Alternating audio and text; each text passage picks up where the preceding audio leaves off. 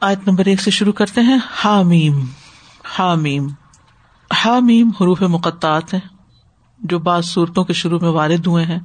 تنتابی کہتے ہیں کہ یہ سمجھانے کے لیے ہے کہ اللہ نے اس قرآن کے ذریعے مشرقین کو چیلنج کیا ہے کہ یہ قرآن حروف تہجی پر مشتمل ہے۔ یہ کلام انہیں حروف سے جوڑ کر بنایا گیا ہے جن حروف کو وہ جانتے ہیں۔ ان حروف کو جوڑ کر کلام بنانے کی ان کے پاس قدرت ہے، پھر بھی وہ اس جیسی ایک سورت بنانے سے عاجز ہے تنزیل الکتاب من اللہ العزیز الحکیم۔ اس کتاب کا اتارنا اللہ کی طرف سے ہے، جو سب پر غالب کمال حکمت والا ہے۔ قرآن مجید کا تعارف کروایا جا رہا ہے۔ یہ اللہ تعالی کی طرف سے ہے اور یہ کتاب عزیز ہے اور اس کی ایک تعظیم ہے۔ اور یہ بندوں کی رہنمائی کے لیے ہے۔ اور کسی بھی شک و شبہ کے بغیر وہ اس کتاب کو لیں۔ تنزیل الکتابی من اللہ، یہ کتاب اللہ کی طرف سے ہے۔ تو ہر چیز کی قدر و قیمت اس بنا پر ہوتی ہے کہ وہ آئی کہاں سے ہے۔ یعنی کہاں سے برامد ہوئی ہے، کہاں سے نکلی ہے۔ تو اگر یہ اللہ کی طرف سے آئی ہے، تو اس میں کوئی کجی، کوئی کمی اور کوئی ظلم نہیں ہے، اس میں کوئی شک نہیں ہے۔ اور اللہ کون ہے؟ العزیز الحکیم۔ العزیز وہ ذات جس کو کوئی چیز بھی اس کے فیل سے روک نہیں سکتی، جس کا وہ ارادہ کر لے۔ غلبے والا یعنی جو اپنا کام کر کے رہتا ہے۔ اور عزیز کا یہ معنی بھی کیا ہے کہ وہ عزت کا مالک ہے، اقتدار کا مالک ہے، سب پر غالب ہے۔ اور الحکیم حکمت والا ہے۔ اپنے تمام اقوال میں، افعال میں، اپنی مخلوقات کے ساتھ جو معاملہ کرتا ہے، ان میں حکمت والا ہے وہ۔ اس کے تمام تر فیصلے جو ہیں، حکمت پر مبنی ہوتے ہیں۔ تو جو رب اس دنیا کے بنانے میں، مخلوقات کے بنانے میں، اس نظام کو چلانے میں حکمت سے کام لے رہا ہے۔ اسی نے کتاب بھیجی ہے، جو حکمت پر مبنی ہے۔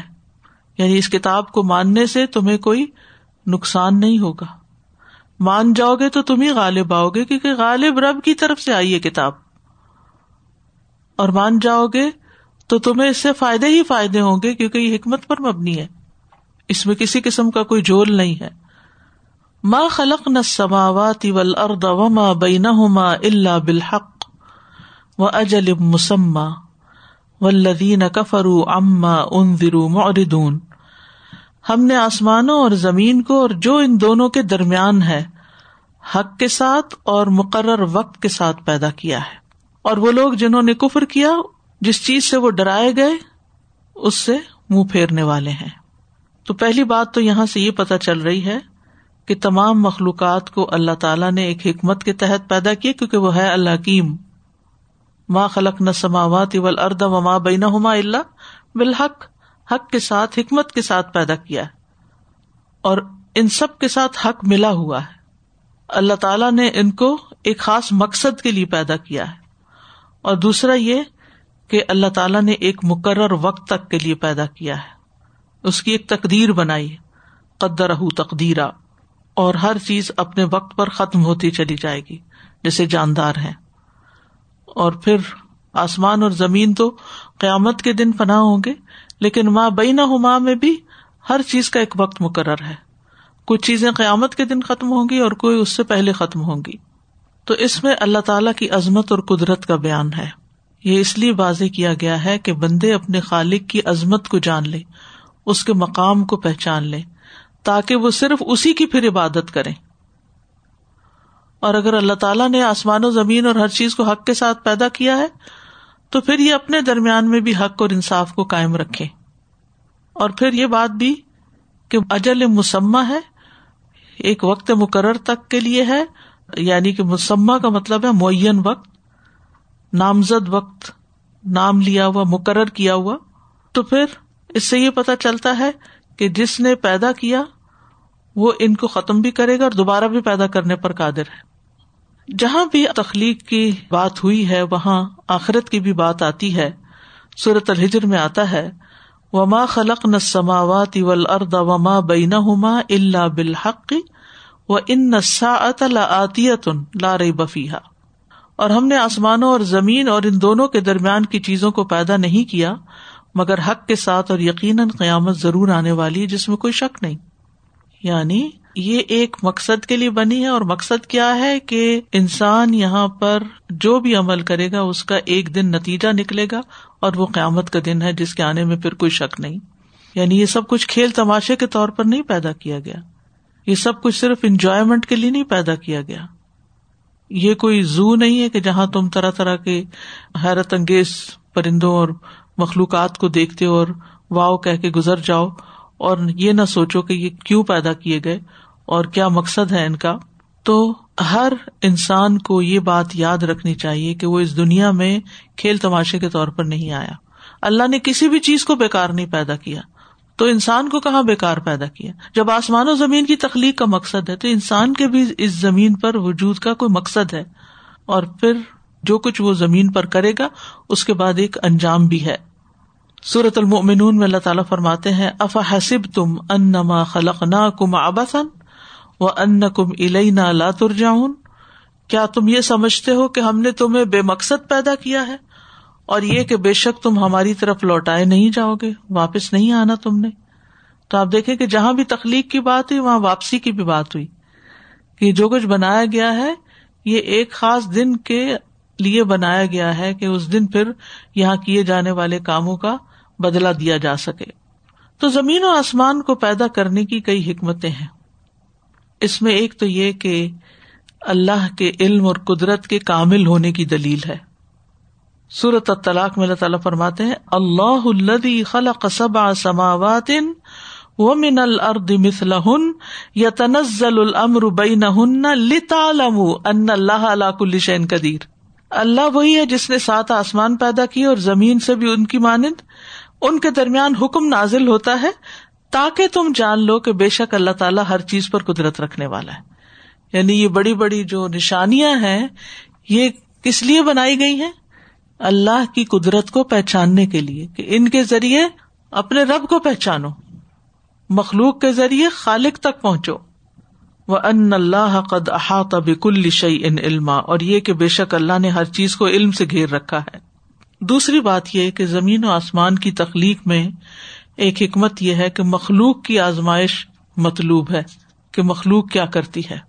سورت ہود آج سیون میں آتا ہے وہ الدی خلق السماوات والارض فی ستت ایامن وکان عرش الما لیبلوکم ایکم احسن عملا۔ وہی تو ہے جس نے آسمانوں اور زمین کو چھ دنوں میں پیدا کیا۔ اور اس وقت اس کا عرش پانی پر تھا۔ کیوں پیدا کیا؟ تاکہ تمہیں آزمائے کہ تم میں سے اچھے عمل کون کرتا ہے۔ سورت القحف میں آتا ہے ان جالنا ما الردی زینت اللہ لنبلوا ہم ائم احسن عملا۔ تو یہاں خوبصورتی کیوں دی ساری تخلیق کو؟ تاکہ تمہارا امتحان لیا جائے کہ تم اس میں ہی کھو کے رہ جاتے ہو یا اپنے رب کو بھی یاد رکھتے ہو۔ سورت الملک میں آتا ہے اللہ خلق الموت والحیات لیبلوکم کم احسن عملا بہ العزیز الغفور۔ وہ جس نے موت اور زندگی کو پیدا کیا تاکہ تمہیں آزمائے کہ تم میں سے کون زیادہ اچھا عمل کرنے والا ہے، اور وہی سب پر غالب بے حد بخشنے والا ہے۔ پھر زمین و آسمان کی تخلیق کا ایک مقصد اللہ کی ابودیت بجا لانا ہے۔ سورت یونس میں آتا ہے، ان نہ رب کم اللہ الزی خلق السماوات والارض فی ستت ایام، ثم مستوا العرش یدبر الامر ما من شفیع الا من بعد اذنی ذالکم اللہ ربکم فعبدوہ افلا تذکرون؟ بے شک تمہارا رب وہ اللہ ہے جس نے آسمانوں اور زمین کو چھ دنوں میں پیدا کیا، پھر عرش پر قرار پکڑا۔ وہی معاملات کی تدبیر کرتا ہے۔ کوئی اس کے ہاں سفارش نہیں کر سکتا اللہ یہ کہ پہلے سے اس کی اجازت حاصل ہو۔ وہی اللہ تمہارا رب ہے، لہذا اسی کی عبادت کرو۔ کیا تم غور نہیں کرتے؟ یعنی کیا مقصد ان سب چیزوں کو پیدا کرنے کا؟ کہ اللہ تعالی کو پہچانا جائے ان کے ذریعے، اور پھر اس کی عبادت کی جائے۔ کیونکہ خالق ہی عبادت کا مستحق ہے۔ یا یوحناسو ابد رب کم الزی خلق کم بلدین امن قبل کم لا اللہ کم تتقون۔ اللہ جال الکم الرد فراشم و سما ابنا ام و انزل امن سما اما ان فخر جب ہی میرا ثمارات فلا تجال اللہ اندادم ان تم تالم کہ اللہ کے ساتھ تم کسی کو پھر شریک نہ کرو، خالص اللہ ہی کی عبادت کرو، کیونکہ پیدا کرنے والا ہی اصل معبود ہوتا ہے۔ افام یخلوک کم اللہ یخلوک افلا تزک کرون صورت النحل میں آتا ہے، تو کیا جو پیدا کرتا ہے اس کی طرح ہے جو پیدا نہیں کرتا؟ کیا تم حیثیت حاصل نہیں کرتے؟ جو خالق نہیں، وہ معبود بھی نہیں ہو سکتا۔ صورت الفرقان میں آتا ہے و تخذ مندون ہی علیہ لا یخلقون شعی ان وہ یخلقون انہوں نے اس کے سوا کئی اور معبود بنا لیے جو کوئی چیز پیدا نہیں کرتے اور وہ خود پیدا کیے جاتے ہیں۔ تو حقیقت یہ ہے کہ خالق کو چھوڑ کر مخلوق کی عبادت کرنا سراسر جہالت ہے۔ کل افغیر اللہ مرونی آبد الجاہلون۔ کیا میں اللہ کو چھوڑ کر ان کی عبادت کروں؟ اس کی تو مجھے حکم دیتے ہوئے جاہلو۔ تو حقیقت یہ ہے کہ اللہ کی عبادت ہی جن و انس کی تخلیق کا مقصد ہے۔ اب آپ دیکھیے سیکوینس زمین و آسمان اور جو کچھ ان کے درمیان ہے، یہ کس کے لیے بنایا گیا؟ انسان کے لیے بنایا اللہ دی خلق اللہ کم معاف لردی جمی سخر اللہ کم معاف سماوات و معاف لرد اور انسان کو کیوں بنا گیا؟ وما خلق الجن والانسا اللہ لیا تو انسان قدرت کی نشانیوں کو دیکھے، اس لیے نہیں کہ ان سے متاثر ہو کے ان کے آگے سر جھکا دے، بلکہ بنانے والے کو پہچانے اور پھر اس کے آگے جھک جائے، اس کی عبادت کرے۔ لیکن لوگوں نے کیا کیا؟ ولدین کفر جنہوں نے انکار کیا، ان سارے دلائل کے باوجود اما ان ضرو مودون جس چیز سے وہ خبردار کیے گئے اسی سے وہ روگردانی کر رہے ہیں۔ یعنی کافر ان چیزوں سے روگردانی کر رہے ہیں جن سے قرآن نے ڈرایا ہے۔ اور یہ دلائل پہ غور نہیں کرتے، نہ نصیحت حاصل کرتے ہیں۔ تو انتظار کا مانا ہوتا ہے آگاہ کرنا، خبردار کرنا، ڈرانا بھی۔ تو قرآن مسلسل ان کو خبردار کرتا ہے کہ یہ سب کچھ تمہارے امتحان کے لیے ہے۔ ایک مقرر وقت کے لیے ہے، پھر تم اپنے رب کے حضور پیش کیے جاؤ گے اور پھر تمہارا حساب کتاب ہوگا۔ لیکن تم ہو کے مان کے ہی نہیں دے رہے۔ تو جو نہ مانے، پھر اس کے لیے کیا ہے؟ ہلاکت ہے۔ سورت سعد میں آتا ہے، وما خلق نہ سما اول ارد وما بینا باطلا۔ ہم نے آسمان اور زمین اور ان کے درمیان کی ہر چیز کو بےکار نہیں پیدا کیا۔ ذالک ضن الدین کفر یہ تو خیال ہے ان لوگوں کا جنہوں نے کفر کیا۔ فویل الدین کفر من النار، تو جنہوں نے کفر کیا ان کے لیے آگ کی صورت میں ہلاکت ہے۔ تو یہ ہے بنیادی طور پر اس آیت کا مطلب کہ اللہ نے کوئی بھی چیز بےکار پیدا نہیں کی، خالق اللہ ہی ہے، لہذا ہر چیز سے انسان کو عبرت حاصل کرنی چاہیے اور جن چیزوں سے ڈرایا جا رہا ہے ان سے سبق سیکھنا چاہیے اور الٹیمیٹلی اللہ ہی کی عبادت کر کے اللہ کی طرف رجوع کرنا چاہیے، جو ہماری زندگی کا مقصد ہے۔ آپ نے جب ایکسپلین کیا نا، وہ جو مقاصد زمین اور آسمان کی تخلیق کے، سبحان اللہ، میں تو اس میں لائک سم ہاؤ کتنے ہم اگنورینٹ طریقے سے ویو کر رہے ہوتے ہیں چیزوں کو، لیکن یہ جو کلیئر کٹ جیسے پتا چل جائے کہ وائی از دیئر کی پرپز ہمیں پتا ہو کہ اس لیے تاکہ ہمیں اللہ تعالیٰ کی معرفت ہو، تاکہ ہم پتا چلائیں۔ اور میں سوچ رہی تھی، سبحان اللہ، کہ اگر ہمیں مخلوق کی ہی اویئرنیس نہ ہو یا ہم اس میں غور و فکر نہ کریں، تو ہم خالق کو کیسے پہچانیں گے؟ So it is so important کہ ہم یہ نہ سمجھیں کہ بس ہیپ ہیزٹ ہمارے گرد چیزیں ہیں کیونکہ ہم اتنے روبوٹک سے اپنی زندگی میں یعنی مشغول ہو جاتے ہیں لیکن ایک بلیور کتنی واقعی بصیرت کی نگاہ سے ہر چیز کو دیکھتا ہے کہ ایک انر آئی اوپن اور ہم اس کو ویسے ہی دیکھیں۔ ان شاء اللہ تعالیٰ۔ میں یہاں پہ دیکھ رہی تھی کہ اللہ سبحانہ و تعالیٰ اپنے آپ کو بھی ماننے کے لیے بلائنڈلی نہیں کہہ رہے کہ بس چل پڑو کہیں بھی۔ کہتے ہیں کہ جانو پہچانو پھر نشانیوں کو سمجھو اور پھر اپنے خالق کو پہچان کے محبت سے آگے بڑھو۔ کیونکہ اللہ نے عقل دی ہے نا انسان ہاں، کو تو اس عقل کو استعمال کرنا ہی انسان کا اصل امتحان ہے۔ عقل کا استعمال از ویری امپورٹینٹ کیونکہ آج کل جو ہے وہ سب بلائنڈ فالوئنگ ہے۔ بس اس کے پیچھے چل پڑے اس کے پیچھے چل ہاں۔ پڑے وہ اچھا لگا سامنے سے اگر اچھا لگا تو بس میں نے اس ٹرینڈ کو فالو کرنا۔ یہ نہیں دیکھنا وہ ٹرینڈ آیا کہاں سے یا اس کا اوریجنیشن کیا ہے۔ کہیں یہ نہ ہو کہ میں اس کو فالو کرتے کرتے کفر میں داخل ہو جاؤں۔ اور بس یہ ہے کہ اللہ سبحانہ و تعالیٰ کی تعلیم اتنی پیاری ہے کہ معلوم کرو۔ دو چیزوں کا خیال آ رہا تھا استاذہ جی۔ آیت نمبر تھری میں جو اللہ بالحق کہ یہ ساری تخلیق جو ہے یہ ایک بامقصد تخلیق ہے اور اجل مسمہ وقت مقرر۔ تو ایک تو یہ کہ کریشن پلان کا خیال آ رہا تھا کہ اللہ سبحانہ تعالیٰ نے جو کچھ بنایا ہے وہ every single creation has a time to begin and time to end اور میں سوچ رہی تھی کہ جیسے کئی دفعہ ہم دیکھتے ہیں نا کسی بھی چیز سے فائدہ اٹھانے کے لیے اگر لوگ آپ کے اندر شوق کریٹ کرنا چاہتے ہیں تو وہ کہتے ہیں لمیٹڈ ٹائم اونلی تو مجھے یہ خیال آ رہا تھا کہ اجل مسمہ ہمیں اپنے لیے بھی دیکھنا ہے کہ ہمارے پاس بھی ایک لمیٹڈ ٹائم ہے اس سارے کریشن پلان کو دیکھ کے، سمجھ کے، اپنے رب کو پا کے اس کی عبادت کر لینے کا بھی۔ کیونکہ اس میں بھی اگر ہم کہیں گے ہاں ٹھیک ہے آئی بلیو کہ حق ہے، مقصد ہے۔ لیکن ہم اس سے وہ جو ایک سینس آف ارجنسی جو کریٹ ہونی چاہیے، اگر وہ ہمارے اندر نہیں ہوتی تو وی آر ان اے وے ان اے لاس بہت زیادہ۔ اور دوسری چیز مجھے یہ خیال آ رہی تھی جو ہم نے پرسوں فکر القلوب میں پڑھا تھا، اس میں یہی بات آ رہی تھی نا کہ نعمتیں جو بھی ہیں، جو بھی تمہارے ارد گرد ہے، وہ اسی لیے کریٹ کیا گیا کہ تم ان کو دیکھو ایکسپیرئنس کرو انجوائے کرو اور رب کو پالو آخرت کی جنت کے لیے اس میں سے وہ چیز محفوظ کر لو جو تمہارے لیے ہے۔ تو یعنی اس دن سے ذہن اسی چیز پہ ہر چل رہا تھا کہ ہر چیز ڈوئل فائدہ ہے۔ آج بھی فائدہ دے رہی ہے اور آگے کے لیے بھی فائدہ دے رہی ہے۔ تو یہی چیز ہے کہ جتنا غور و فکر کیا جائے۔ کا مطلب ہے کہ صحیح پرسپیکٹو کے ساتھ اس کو دیکھو۔ بالکل جس طرح سے اللہ سبحانہ تعالیٰ نے جس وجہ سے جس مقصد کے لیے کریٹ کیا اس طرح سے اس کا استعمال بھی کیا جائے۔ جی استاذہ جی جو بھی آپ نے فرمایا نا کہ کہاں سے آئی کتاب اللہ کی طرف سے آئی پھر اللہ سبحانہ تعالیٰ اپنا بتا رہے ہیں کہ اللہ عزیز الحکیم۔ تو جیسے دنیا کی بھی کوئی چیز ریسرچ ہوتی ہے تو اس کا بھی ہم ریسورس دیکھتے ہیں کہ کہاں سے آئی کون سی یونیورسٹی کی ہے جتنے ویلڈ نیم کے ساتھ ریسرچ آتی ہے اتنے زیادہ اس پہ اوتھینٹسٹی کا ہوتا ہے۔ تو سبحان اللہ کون ہے اس کا رائٹر کون ہے؟ اس کی کیا ہے جی ہاں تو یہ اللہ سبحانہ تعالیٰ کی طرف سے آئی ہے تو اللہ سبحانہ تعالیٰ کریں۔ اور دوسرا یہ جو اجل مسمہ میں سبحان اللہ آخرت کا عقیدہ بھی کلیئر ہو گیا کہ بس سارا وقت یہاں پہ نہیں رہنا، ایک آخری دن آنے والا ہے جس میں یہ سب ختم ہو جائے گا۔ تو پھر وہی آسیہ جی نے جسے کہا کہ جو بھی کرنا اسی اجل مسمہ میں ہی کرنا ہے ہمیں۔ آگے ہے۔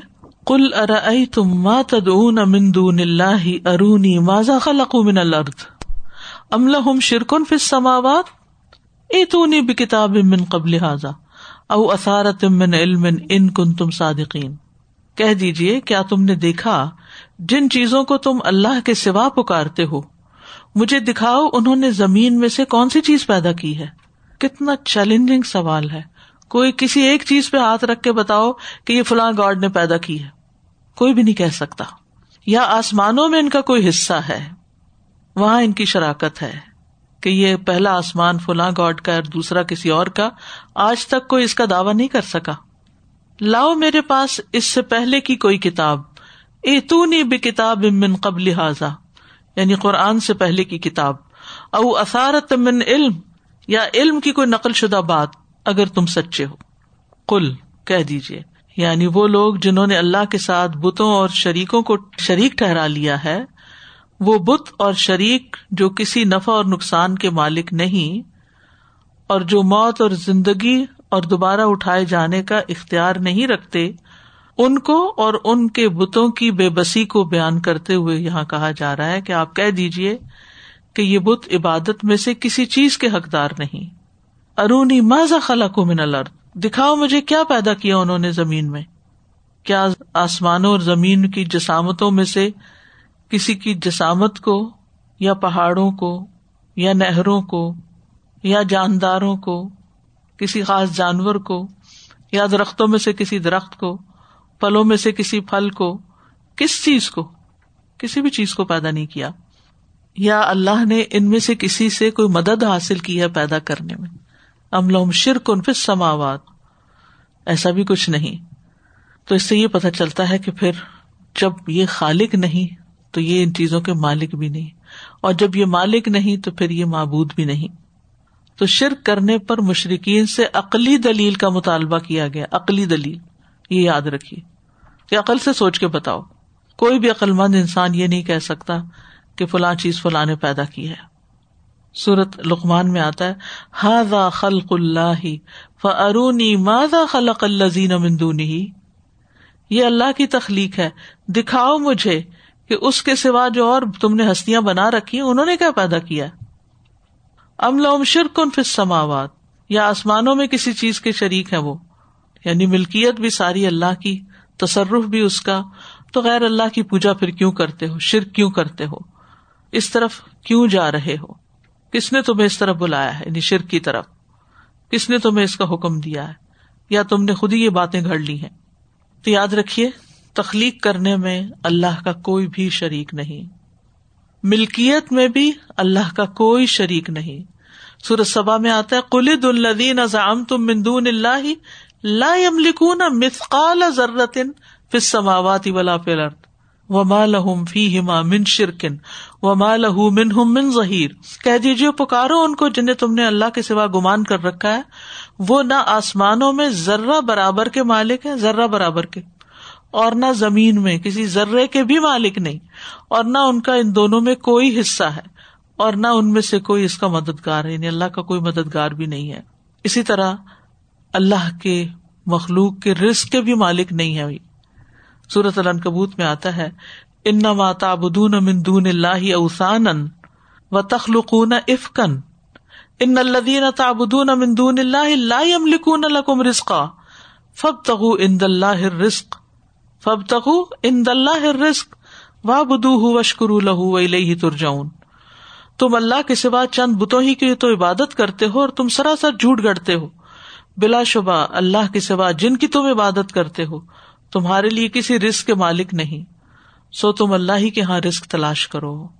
اسی کی عبادت کرو، اسی کا شکر ادا کرو اور اسی کی طرف تم لوٹائے جاؤ گے۔ لیکن افسوس یہ کہ آج مسلمانوں کے اندر بھی ایسے لوگ موجود ہیں کہ جو رسک کے معاملے میں پریشان ہوتے ہیں تو قبروں پہ جا کے چڑھاوا چڑھاتے ہیں یا غیر اللہ کو پکارتے ہیں کہ وہ ان کے لیے بارش برسا دے یا ان کی مدد کو پہنچے اور ان کی فریادیں سنے تو یہ سراسر ان کی ناسمجھی ہے۔ پھر نقلی دلیل مانگی گئی۔ نقلی دلیل کا مطلب ہے کوئی ریفرنس لاؤ۔ تو نہیں بھی کتاب من قبل حاضا لاؤ میرے پاس کوئی بھی کتاب اینی بک من قبل حاضا جو اس سے پہلے امبیا کرام پر نازل کی گئی ہیں ان میں سے کوئی کتاب لے آؤ کہ اس میں کہیں بھی کسی بت کی عبادت کا حکم دیا گیا ہو۔ یعنی اگر عقل سے تم دلیل نہیں لا سکے، تو کسی معتبر کتاب سے ہی کوئی دلیل لے آؤ کہ کسی نبی نے اپنی قوم کو یہ بات سکھائی ہو۔ تورات میں سے لے آؤ، انجیل میں سے لے آؤ یا کسی صحیفے میں سے لے آؤ۔ یعنی شرک کا ثبوت چاہیے۔ تم شرک کیوں کرتے ہو؟ کوئی اس کی دلیل چاہیے، کوئی ثبوت چاہیے، کوئی ٹیکسچل ایویڈینس لاؤ۔ تو ایسا بھی کچھ نہیں۔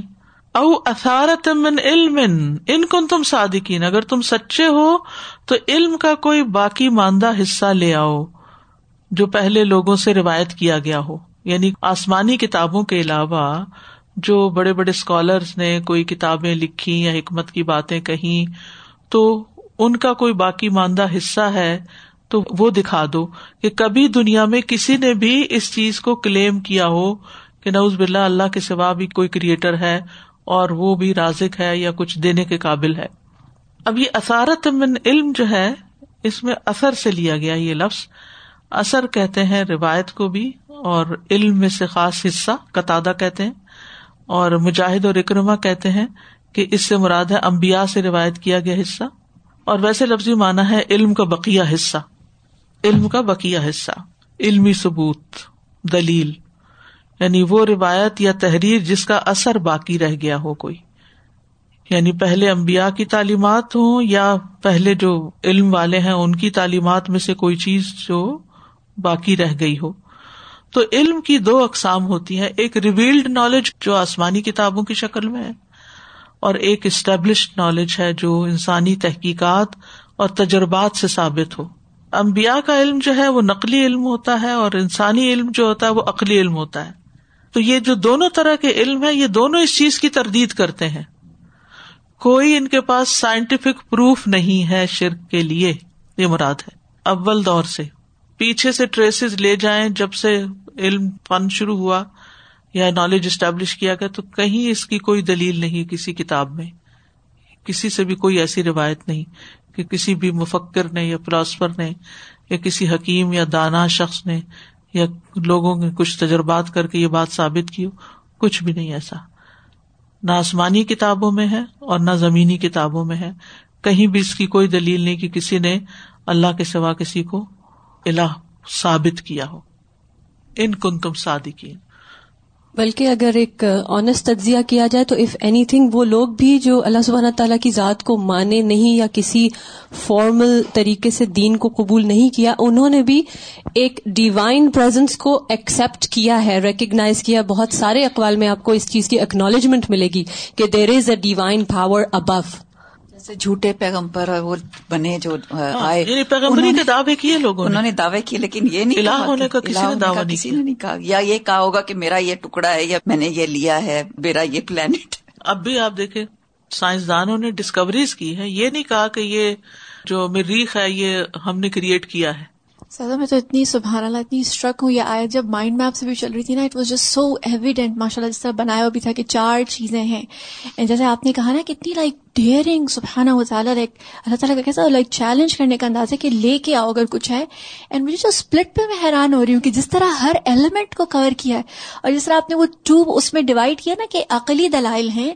اینڈ دیر از انسان کا اپنا جو انڈیویجل انٹلیکٹ ہے جو اللہ تعالیٰ نے بلیس کیا اگر وہ فطرت کے اوپر ہے تو they will reach that conclusion and the other is کہ جو کتاب ہے یعنی textual evidence and the other is جو ٹیکسچل نہیں مانتے sir they have oral tradition جو کہ تجربات لائک جنریشن یو نو آپ لے کے جا رہے ہوتے رائٹ اینڈ مجھے سے لگتا ہے ایوری ویئر اللہ سبحانہ نے اس کو یو نو ہائی لائٹ کیا کہ any any form of knowledge just bring it on کچھ بھی نہیں ملے گا. سبحان اللہ لائک اٹس سو صرف بلائنڈ فالوئنگ ہی ہے نا پھر جی۔ صرف. آنکھیں بند کر کے چل رہے ہیں۔